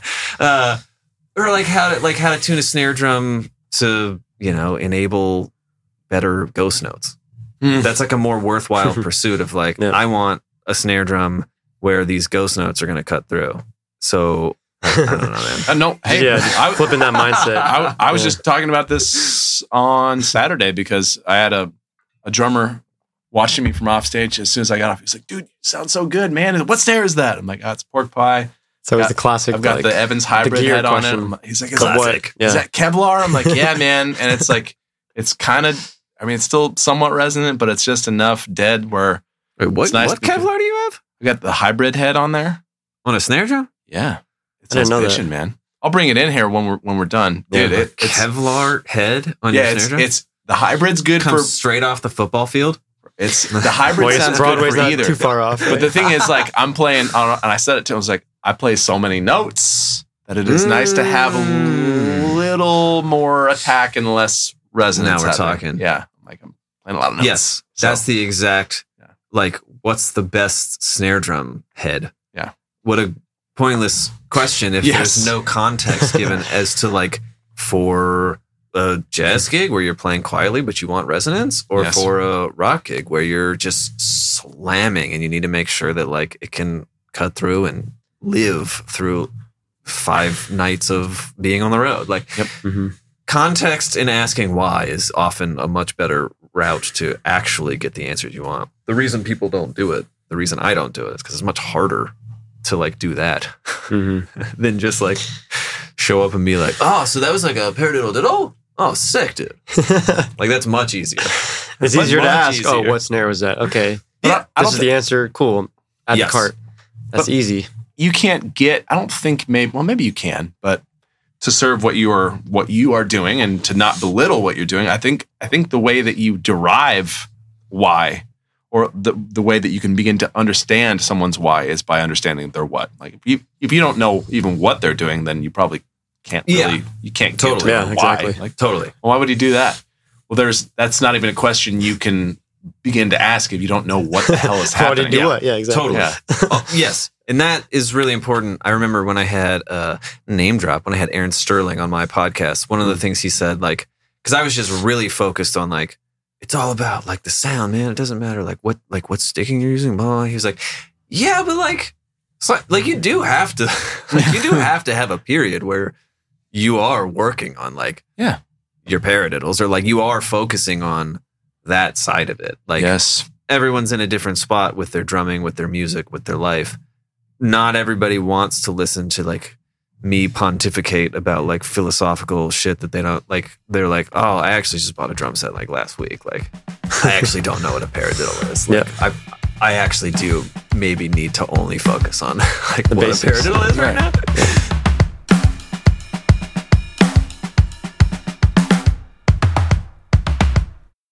Talk to us about, and this is a concept that I've brought up and I've quoted you a few times on this podcast. Ooh, the concept of, this is meta. Concept of deep work. Okay. Because again, and segue from the transcriptions and just your work ethic, you know, you're not just uploading a few transcriptions in a year. I mean, you're pumping these out, at least maybe during the thick of it, like, pretty quickly and, like, very efficiently. I know that some of the projects that I've hired you for have also been that way. So kind of, I would love to hear you briefly talk about, like, your work ethic and that, again, that concept of deep work, and because it's something that's needed for such granular work such as transcriptions, right? Yeah, that's cool to hear. And I think, like, one of the things that I have, I think I have a natural inclination and brain for, like, efficiency. And again, a lot of the stuff I focus on now is like deprioritizing efficiency, because I've spent most of my life focusing on, like, gotta be quicker, gotta be harder working, gotta be, like, just get after it, man. You gotta fine tune the blah, blah, blah. And sometimes it's like, but, like, nah. We actually don't necessarily need to trim 7 minutes off our grocery trip. Like, it'll be fine. We actually can just, like, burn the 7 minutes doing it this way because it's, like, easier. We actually, like, don't need to, like, efficientize our, like, grocery trip. It'll be fine. You can actually, the scenic route is okay sometimes. Yeah. So I do want to caveat all of this with like, even, like, the name of my podcast, Your Good Get Better, comes from, like, this whole, like, it comes from Mad Men, and it comes from this whole, like, to me, that quote resonates with me because I, like, you can always do something better. You can always be a little more efficient. You can always be whatever. And I think for me, one of the things I'm always looking for is, like, what is a little thing I can do to trim off a redundant chink in the workflow? What's something that, like, to me, I'm engineering a session tomorrow and I have to track a song for someone tomorrow. And then I have, like, a couple other lessons or whatever. Like, it's actually really beneficial to me to be able to, when I need to, take a song from, they send it to my email, to I'm sending them stems. It's, like, really beneficial for me to have, like, that really ironed out and really quick. Because again, maybe my sounds are better than someone else, but if it takes me 4.5 weeks to get that song back to the producer, they're like, cool, dude, you can have the best sounds in the world. I don't have a month to wait for your, like, stems back. Sorry. So having a Pro Tools template that is like bulletproof, where like everything makes sense. Like sometimes it really is as simple as like, I know it's going to be lame. Take 2 hours on a Saturday where you have nothing going on and build a Pro Tools template that is just like, okay, when I'm tracking, here's, again, think through all the stuff like we were talking about earlier. Mm-hmm. Think through everything. Yeah, like, same principles. So they send us the song and like, you know, I have a separate bus for this and blah, blah, blah. And like, you know, I need these inputs here. And like, you know, sometimes I want to track like percussion. So I need that like just floating down there and active. And like, you know, sometimes I do tom overdub. So let's actually just build out a tom overdub little section here. I can engage it when I need it, like whatever. Like those 2 hours are not something you're going to be like thrilled about doing.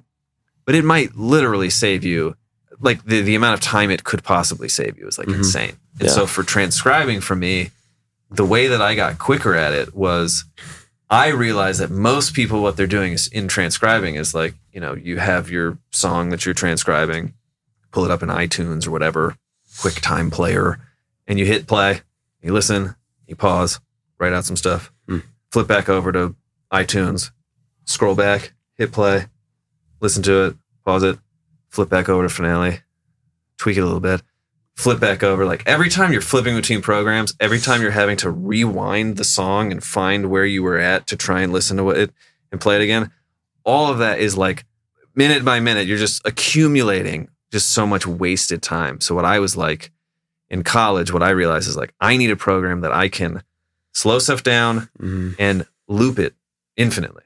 And that way, if I need to listen to one beat of the song or one measure of the song or 4 bars of the song, if I'm charting a song, I can loop it and it's just going to loop and I don't have to do anything and I can just figure it out. So like when I'm transcribing, and I have like a couple of YouTube videos because I felt like this was something I've definitely never heard anyone talk about.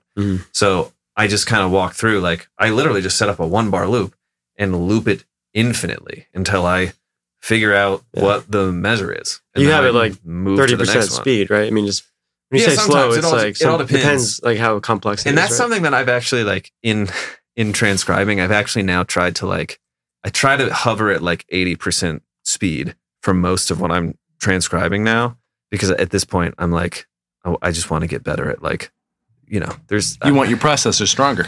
Yeah. Like I want to be able to, I want to hear better. I want to hear quicker. Ultimately, if the faster it is, the quicker it'll get done. Right? Yeah. That, accurately, of course. Maybe. Kind of. Yeah. But like when you're talking, when things aren't in linear time, which like transcribing something isn't in linear time, it's just like sometimes slower speeds actually do yield like faster results because you're able to hear things more clearly in fewer plays. But now I'm trying to like keep things quick because I want to still... It's just like, you know, I have no shame about taking it to 20% speed if I need to. Yeah. But at this point, it's just kind of like one of the nerdy things where I'm like, well, I don't know, might as well just like try and... You're just trying to level up. Speed. Yeah. That's So Andre Neary, when he played guitar with Virgil on the tour that I teched for him. And I remember one day they were talking about him and Chris Clark, the piano player, were talking about listening to and learning other people's parts.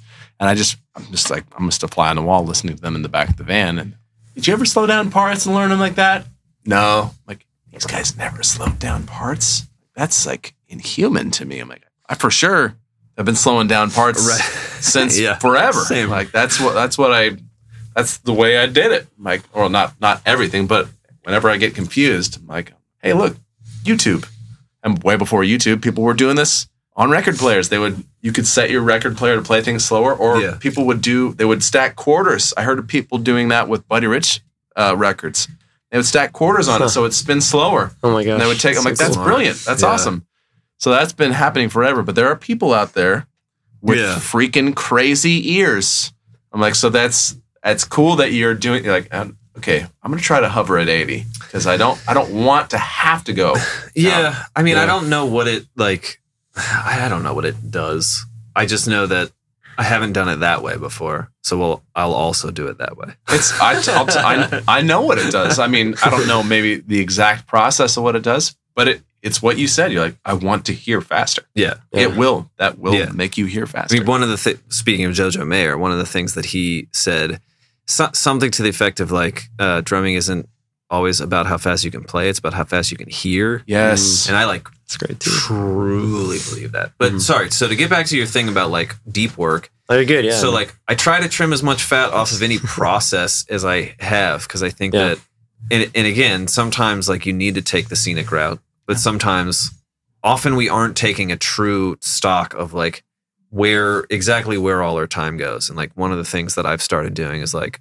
most days when I'm working, my phone is either across the room on a bookshelf or across the room on a bookshelf inside a book that looks like a book, but it's actually a safe. That when you open the book, it's like a safe in there and I literally lock my phone in a safe. I've heard of people doing that. So, and actually I started keeping my phone far away from my desk when I was working a while ago, but I had JP Bouvet on my podcast and he said that he had a phone box or something. And I was like, what is that? And he was like, I actually have a box I put my phone in. And I was like, I'll do you one better. I'll get a book that is actually a safe, but it looks like a book.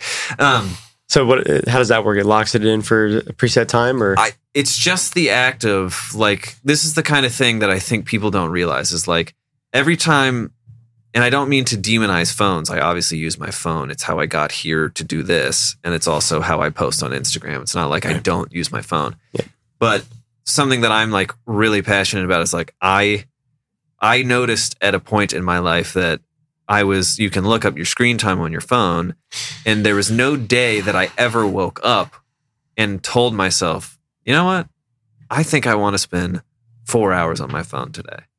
That was never a thought I had. But there were multiple days that would just end up and I'd look at my screen time and be like, oh shit, I spent 4 hours on my phone. Oof. And again, if you want to spend 4 hours on your phone, because it's a way that you unwind or it's a way like whatever, I'm not here to tell you shouldn't do that. What I decided was I woke up today and I did not allot 4 hours to this. However, I still spent 4 hours on this. Yeah. Right? This is not good. I don't want to do that. Yeah, having that control. Right. And in the same way, if like, you know, I bought a bottle of whiskey last night and then tonight I'm going back to pour some and it's gone, I would then go, wait a second. I don't think I have an issue. I don't think I meant to drink a bottle of whiskey in 24 hours, but I did. This is maybe something I want to figure out. It's a good parallel. So to me, with the phone, like, it's astounding. So like you referenced deep work and like that's a book that I read and like I got really nerdy about it at some point. But I think that like the basic thing that you can take away from it is like we don't realize how much we're paying when we switch from a task to another task and back to a task. Mm-hmm. Totally. So like with transcribing, I swear there are some transcriptions that could not be done if every 2 minutes there was like a notification coming through that I was even just looking at or whatever. Because like your attention, we cannot multitask as humans. It's not possible. Our brains can't multitask. Yeah. All we can do is switch very quickly between tasks. So if you are doing a lot of things all at once, like all of those things are suffering from spreading your attention to all those things.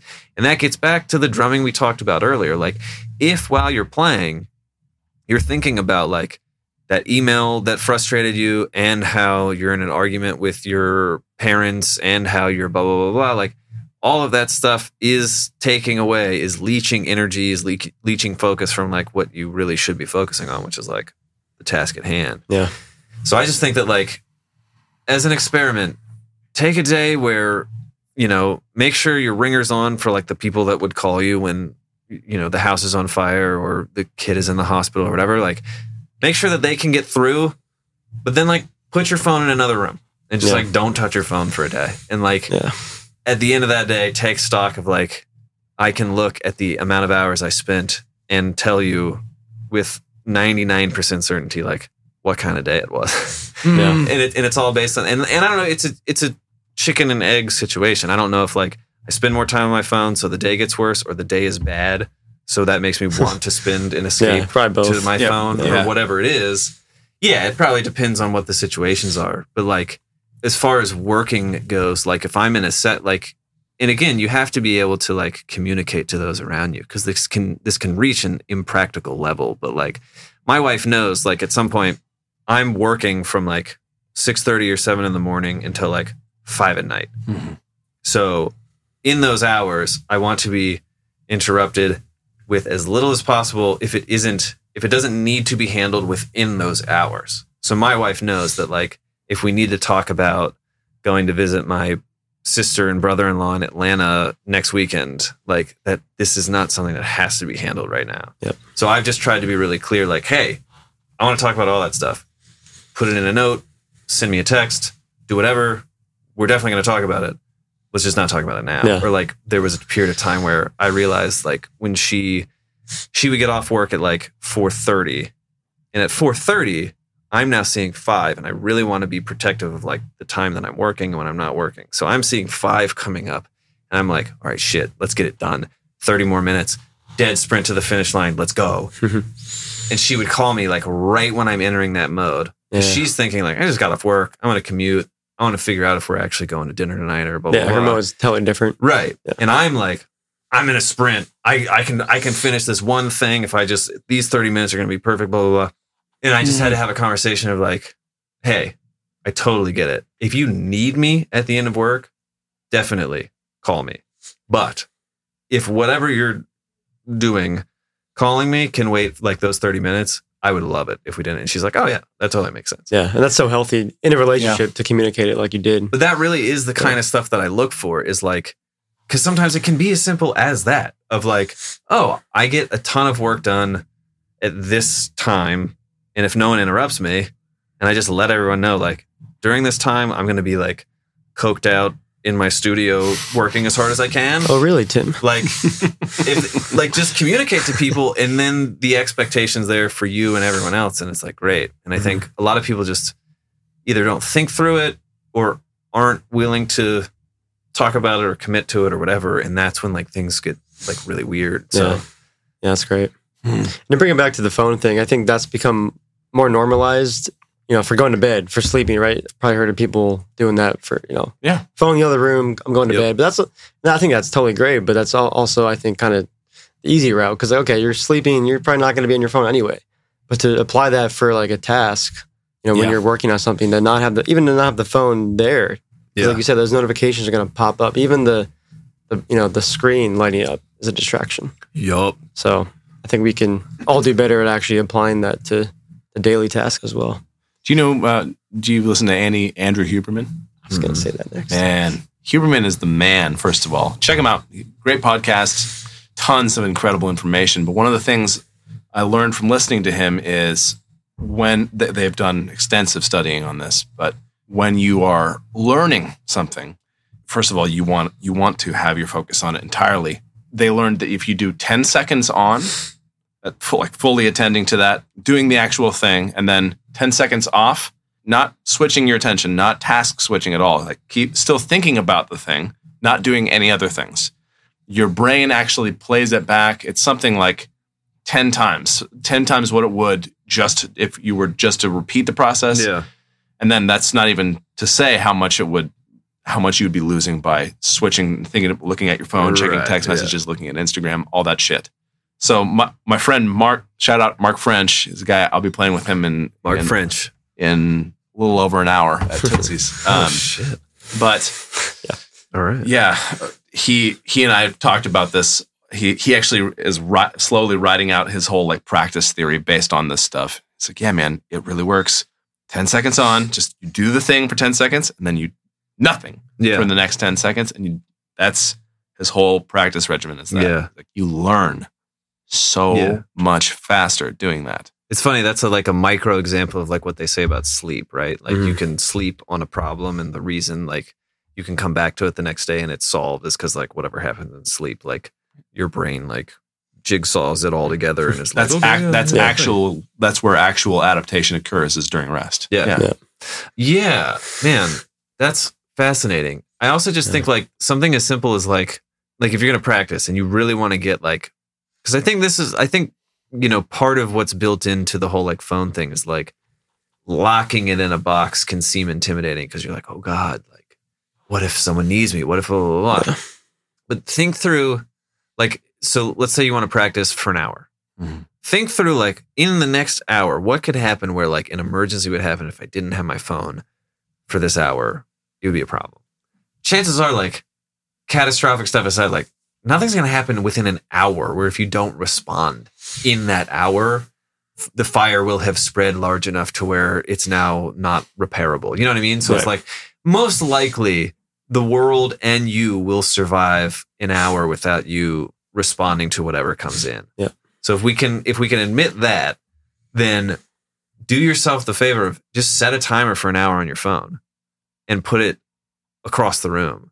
Because what'll happen now is, like, you know that at an hour it'll go off and you'll know it's an hour and you can go back to your phone and you can check it or whatever. But what that'll give you is, like, the ability to truly go wherever you want to go. You don't have to check the clock. You don't have to look at anything. Like, even before I left to come here, I had like 45 minutes of chill out time. And I set a timer whenever I needed to, like, get ready to leave. Cause I was like, I want to, like, whether I'm watching YouTube or playing 2K or doing whatever, like, I want to just do that. I don't want to be checking the clock. I don't want to ever, like, we have these things called timers we can set. And now I can just focus on, like, whatever. So like if I was in your position and I had to go to a Tootsie's tonight, mm-hmm. I would just make sure, like, okay, at the very latest, I need to leave at X time. And I set a timer for that. Actually, as you were saying, I was like, man, I should have done that, because I checked the phone once 15 minutes ago. Yeah. And I was just like, okay, we're good. Yeah. But I didn't even want to have to do that. Yeah. Right. Yeah. And it's those little, to get back to the question you asked like 12 hours ago, that really is the kind of stuff I'm looking for in my life, is like, where am I burning energy that could be totally soaked back up and reabsorbed into something else if I just did this or I did this? Because a lot of times those answers, those, like, solutions are there. You just don't realize it. And sometimes it's as simple as, like, you really need to learn better keyboard shortcuts in Logic. 100%. Like, you know, that kind of thing not only saves you a bunch of time, it makes it easier to work on it, which will keep you inspired for longer. Like, sometimes it's really just that simple of, like, if you're hunting and pecking through, like, drop-down menus and Pro Tools, like, you're not doing it right. Yeah. That's not it. That ain't it. Learn those keyboard shortcuts.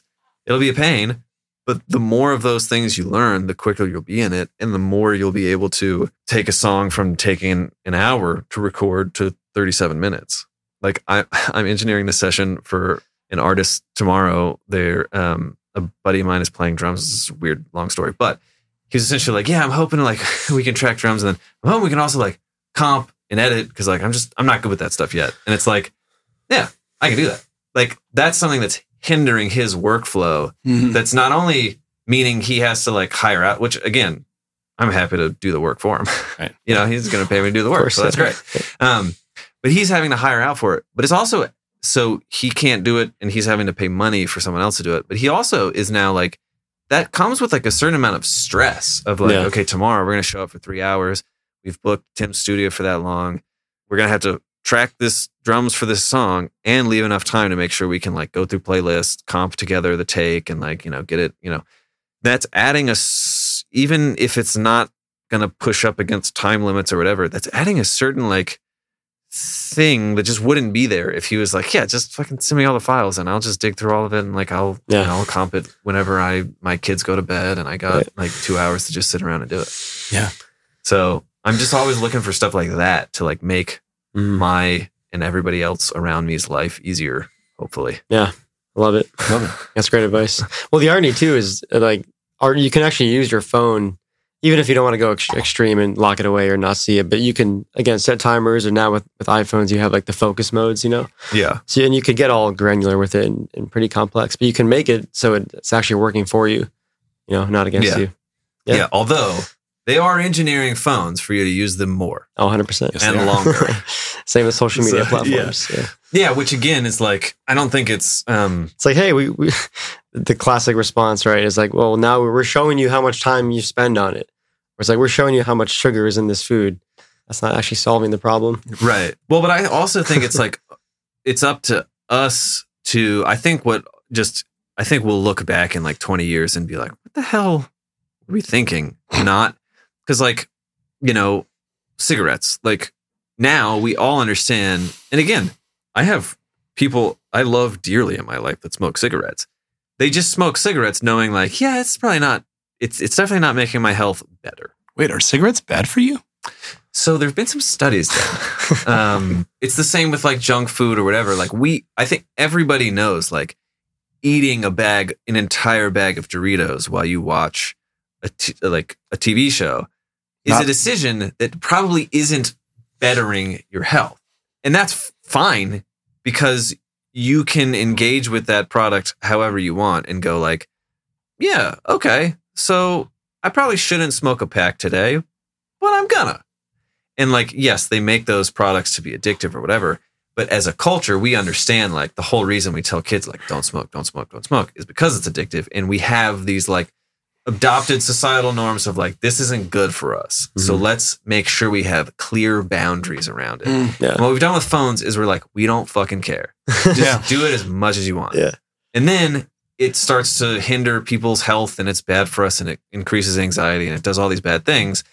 And the companies are like, well, we're going to show you how much screen time, blah, blah, blah. And it's like, no, what we should be doing, especially as like adults, especially like us in the room, we're like of an age where we saw a world without smartphones and world with smartphones. Mm-hmm. Like, I think like it's up to us to decide like, how much do I really want to use this thing? And what do I have to do to make sure I only use this thing that much? Yeah. And like, it's hard. There's a lot of days I don't like my goal is to only spend 60 minutes a day on my phone. There's a lot of days where it's not 60 minutes. Yeah. There's some days where it's 38 minutes. And those are some of the best days of my whole life. Mm. Yeah. There are a lot of days where it's not 60 minutes. Oh, same. And usually those days don't feel as good. Yeah. So, and again, 60 minutes is extreme, but I'm lucky. I don't have to leave the house most days. I work in one room. All my business usually runs through email. So like I have all these things where like I don't have to have my phone, but I've built out a life where I've tried to do that as much as I can because I just realized at some point, oh, this thing just like owns me. Yeah.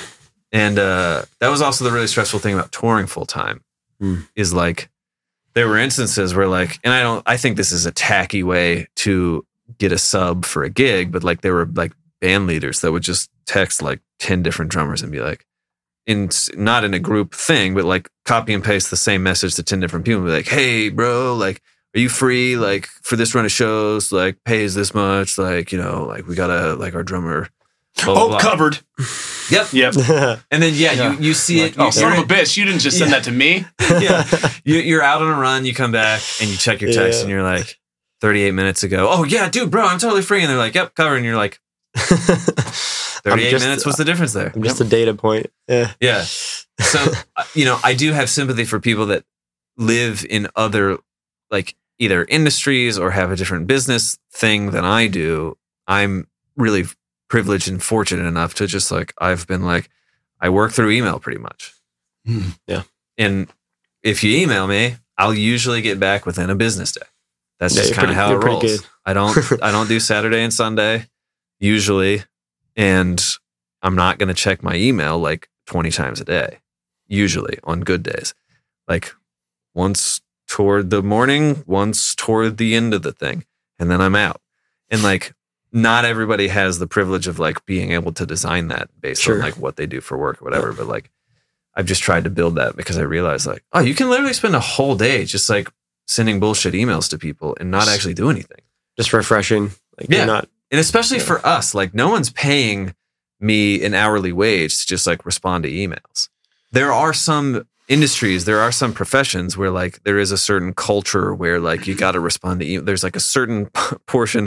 And again, for these businesses, it's just like, I think it's super weird. Well, and I think like there are a lot of businesses that just don't realize that like stop sending so many emails because everybody's wasting time or whatever. But for me, like no one's paying me to respond to emails quickly. Yeah. People are paying me to like get a transcription back quickly. And email is the avenue that you're communicating. Yeah. Right. But like me responding to email quickly and me transcribing quickly are not the same thing. Right. And actually the one thing sounds, you think in the moment, because you're not getting an email back from me, that that's slowing down my process of getting the thing that you want. But actually that's the thing that's helping me get the thing that you want. Yeah. And again, it comes back to like communication. Like I've had to have, there are a couple of producers I work with really closely that like I've had to have heart to hearts with where I'm like, I know that you and I operate different Enneagram, different ends of like Myers-Briggs, like whatever you want to call it. Like we aren't the same thought process. I just need you to not do this. All I'm asking is, like, don't send me 7 different texts, stream of conscious as you're thinking them. Just put it all in one email. Yep. And I promise that's going to do us a lot better than whatever. But I'm constantly referring people, like even on Instagram, I'm like, if someone asks me like a good, thoughtful, detailed question on Instagram, I'm like, shoot me an email. Yeah. Because I'm going to be able to give them a better answer responding via email than I am just like, you know, while I'm watching some show, half paying attention, also like DMing on Instagram. Like, I might answer their question generally. Tomorrow when I'm in the studio and I'm going through my email, I'm going to give them a way better answer. A lot of times I record a little voice memo and I'm like, here's my thoughts. And they get like a 4-minute voice memo. And like, they're like, damn, that was crazy. That was the best answer ever. And it's like, actually, that was like easier than me crafting an artful like paragraph email. Like, so it's like, it's workflow stuff like that, that I've tried to just like commit to. And then like, there is a sense of rigidity of like, send me an email, send me an email. No. Send me an email. And I have certain clients that like, they have my phone number and they'll be like, yo, I got a song for you, blah, blah, blah. They'll send me like 5 different texts of like information. They're like, I want it to be like that other song we did with like the New Orleans thing, blah, blah, blah. And I'm like, send me an email. Send me an email. Concise your thoughts for me, for you. Yeah. You don't even know what you want, clearly. Yeah. Put it together. We'll figure it out. Send me an email. You're like Papa Swolio that, hey, go to the fucking gym. When you get a t-shirt, send me an email. Tim Buell. Yeah, I think like the tools we use matter. I send think that's me a also fucking email. You're saying too, because like I work at Pearl here in Nashville, and like we get so many DMs of like artists trying to get endorsements. It's like the fact that you're DMing me is like that's not professional. Like that should be an email, or at least ask for the email.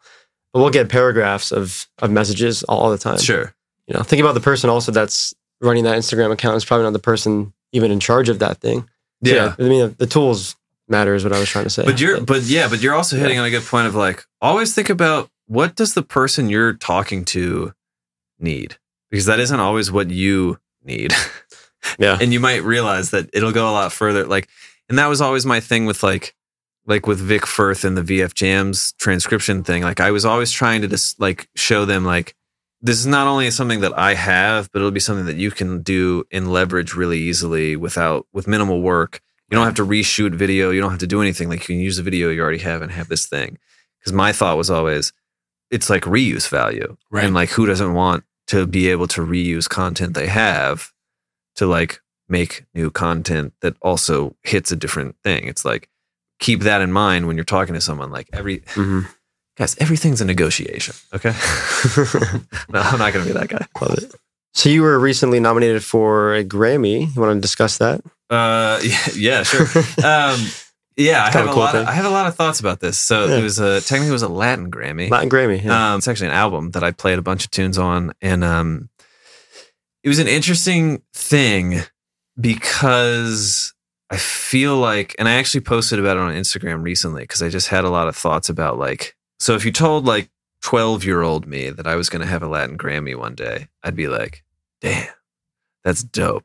That'll probably be the end of my career. I'll sail into the sunset because of that. But then it happens. And there was like, when I found out about it, there was this moment of like being really happy and like excited and proud and all this stuff. And then it kind of just like devolved into like, a Latin Grammy isn't like a Grammy. Oh. And like, I don't know if I'm going to win it anyway. So like, it's also just like being nominated. Yeah. And like, literally, it's funny to talk about this right after we just talked about like you can always refine stuff, you can always make stuff better, you can always like trim this and get this better and like blah blah blah. The flip side of all of that is like you're able to go through a whole life and like hit landmark moments and then not realize they were landmark moments because you were so focused on like what was next, or that's fine, but like I've already like, because I literally can pull up that session in Pro Tools right now and listen back and be like, yeah, I mean, I was still miking the kick drum this way, and like, you know, I said blah blah blah, and like, I now I would do it this way, and now I would, you know, blah blah blah, and it could be better and whatever. So like, it's fully possible to go through life and actually achieve a lot of the things that like the 10-year-old you would want, and then never realize that you were doing it. And I think that that's this again is like another reminder, like the Benny Greb course being released with the transcriptions that I did and the Latin Grammy happening at the same time were like interesting, because it was at a time where that was like, I think like a month ago that all this stuff kind of started to happen. And it was a time where like work-wise things just like dipped. And I was just kind of like working on like, I'm going to do an update of the Aaron Sterling book, which will already be out by the time this comes out, and all this stuff. So like, I was just kind of like working silently on things, but nothing was like really like happening. And then that stuff happened. And I like, it was a good reminder of like, yeah, this is just kind of like what it is. Yeah. Like whether you win the Grammys or you don't win the Grammys or you never get nominated for the Grammys, like stuff's going to happen and it's never going to look like what 10-year-old you thought it was going to look like. Huh. So you just kind of have to like really soak that stuff in when it happens, because it isn't supposed to look a kind of way. It unfolds how it unfolds. And again, like all the way back to what we talked about in the beginning, like the more you show up with like, this is like the expectation you arrive with, the baggage you arrive with of like, this is how it's supposed to sound, this is what it's supposed to look like, this is what I'm going to play, this is what I'm blah, blah, blah. All of that stuff starts to weigh down the opportunity that could have happened if you would have not showed up with all that stuff. Yeah. So it's like, of all the stuff I played on in the last like year, is that the project I wish had the Latin Grammy attached to it? Maybe yes, maybe no. Mm-hmm. There's probably other stuff I played on where I'm like, that's a cooler drum part. Yeah. Or that was mic'd more properly or something. I don't get to make those decisions though. Like it is what it is. And like, that's a really good perspective. It's awesome.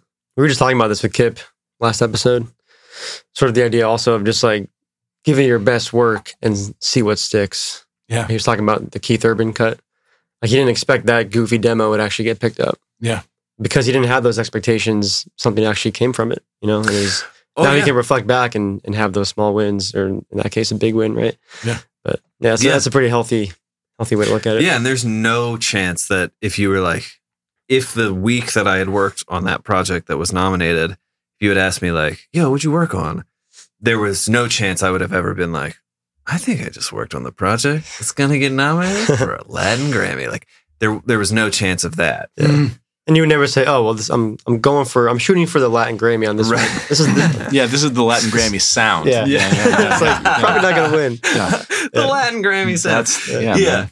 But I do think there's, you know, again, at some point you have to arrive at like being able to know everything can always be better, and also know that like this is what I tell a lot of my students that are like starting to play for the first time. Like, if you're on stage and you're giving it your all and you're fully present, there's no need to attach like a good or bad or could this be better or whatever, because like you're doing everything you can in that moment. You already won at that point. Like, right. And later you can, and this is something I've talked about more and more. Like I feel like at some point in college, I realized that like, so there's a period of when you're practicing, and literally this can be like within the same practice session, you need to have periods of time where you're practicing things and you're really analyzing like, that's good, that's bad, this needs to be like more unison, and this is a blah, blah, blah, and like the timing, and I'm rushing, and I'm whatever. You need to be like practicing and engaging all that stuff. But you also need to practice the ability to just like play drums and attach as little emotion and like analytical processing to it as possible. Yes. And I feel like almost no one does that. And there's a reason why so many people feel like they can't just sit down and play drums, even though if I'm like, yo, break out Tommy Igoe's book, or like break out, or break out, you know, like, you know, that John Riley thing and like play exercise 7. And they're like, oh yeah, I can, and they do it. And it's just like, you gotta, at some point you have to play drums and get familiar with like what it sounds like to just like do it. And not do it for a reason of it's got to be good or it's got to be bad or it's got to be this or I want to do it with this intention. Just like sit down and like do it and just see what happens. With literally bring nothing to the table other than like, I'm just going to sit down, hit drums and see what happens. And then if you practice that stuff, like you'll foster this kind of thing where like you're both able to engage the analytical side when you need to, and you're able to like turn that off and just be like, oh, like, so when I'm processing, like when I'm pulling up a Pro Tools session and I'm in like, I want to get better mode. Like, what would I change about this? Like, what could be better? Like, could this snare drum sound a little different? Blah, blah, blah. Sometimes you need to do that. Sometimes you need to pull up the Pro Tools session and just listen and go, what a fun, cool thing. Yeah. Like, yeah. Wow. Like, I didn't even realize 2 years ago is when I started doing this kind of thing. And like, how fun is that? Like, that's cool. I did a YouTube video a while ago where I pulled up the first remote at home session I ever did. And I tried to like redo it. And when I pulled up that first session, I was like, man, like I do hate how this sounds, but it sounds better than I thought it would. Right. And like, it's good to be able to do both of those things, be able to realize like, wow, God, I've gotten better than the first time I did this, and also still be able to be like, man, this could be so much worse. Mm-hmm. Yeah. It's not. Yeah. Not to be so hard on yourself. Yeah. I think that's another cool benefit of social media is you can literally now see, scroll back to your first few posts and be like, wow.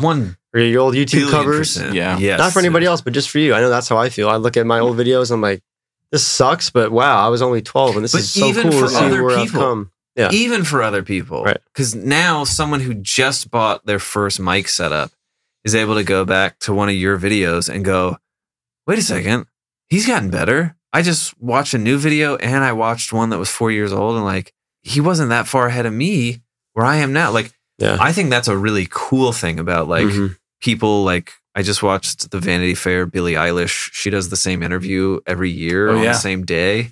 And like, certainly there's like weird things about all of everything being public and recorded forever. Definitely gonna acknowledge that that's a weird thing that isn't always great. But it is fascinating. Like, she talked a lot about how cool it is to have like this little time capsule of like, yeah, that was me. I hate parts of what that me is saying, man. But it's also me. I think it's easy to try to avoid the stuff you didn't like or the stuff that you wish had been different, but just like suck it in and know that tomorrow is a day that you can change the stuff you didn't like, but you can also today appreciate the stuff that wasn't that bad. You're in Brentwood now, right? Yeah. Okay, favorite spots around town, restaurants, or Nashville, Brentwood? Yeah, I would say like Burger Up in 12 South. I was just there. It was great last night. It's great. Your favorite coffee spot? Crema. Yeah. Crema, the original one on like Hermitage or whatever it is. Because I know you're a coffee guy. Yeah. Okay. All right. Do you do hot chicken? Yeah, I have a whole thing about Nashville hot chicken that we definitely don't have enough time to get into. But part two, really great wings. If you want really great wings, Sam's Place. Sam's Place. It's like a weird little local chain. Sam's Place in Nippers Corner has some pretty dope wings. Okay. Yeah. You mentioned 2K. Favorite video game? Man. I mean, 2K is the like, let's have some people over and drink and like. Which have is some NBA fun. For those familiar. Yeah, NBA 2K. Yeah. But man, recently like the Hitman series has been the most insane, awesome series ever. I also played Deathloop recently, and Deathloop was sick. Yeah, cool. Favorite book, man. Brave New World, Aldous Huxley. Love it. Cool. No, and then give us the plug for your podcast as well. Oh yeah, so I have a podcast, You're Gonna Get Better. It's about drums, it's about music, it's about life. It's super fun. I do a lot of different stuff, but I've had like Benny Greb and Aaron Sterling and a bunch of fun people on, and I try to like mess with the format a little bit so that it's not just like three dudes and a mic talking. Like a drum head behind there. Yeah, man. Cool. Well, I think this has been so valuable, and there's been so much wisdom that we've talked about. I think people listening to this episode, I think people will, hopefully, is our intent that people are getting better in all areas of their life, whether it's drumming or just in life. So appreciate the time. Yeah, thanks guys. Thanks for having me. Thank you. This was fun.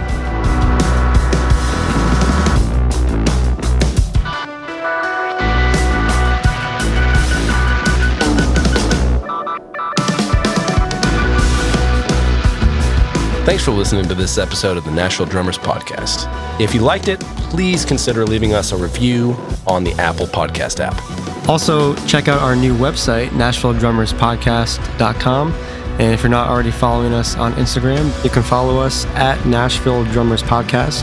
This episode was recorded at Diamond Sound Studios, located in Nashville, Tennessee. Sponsored by Music Lab Nashville.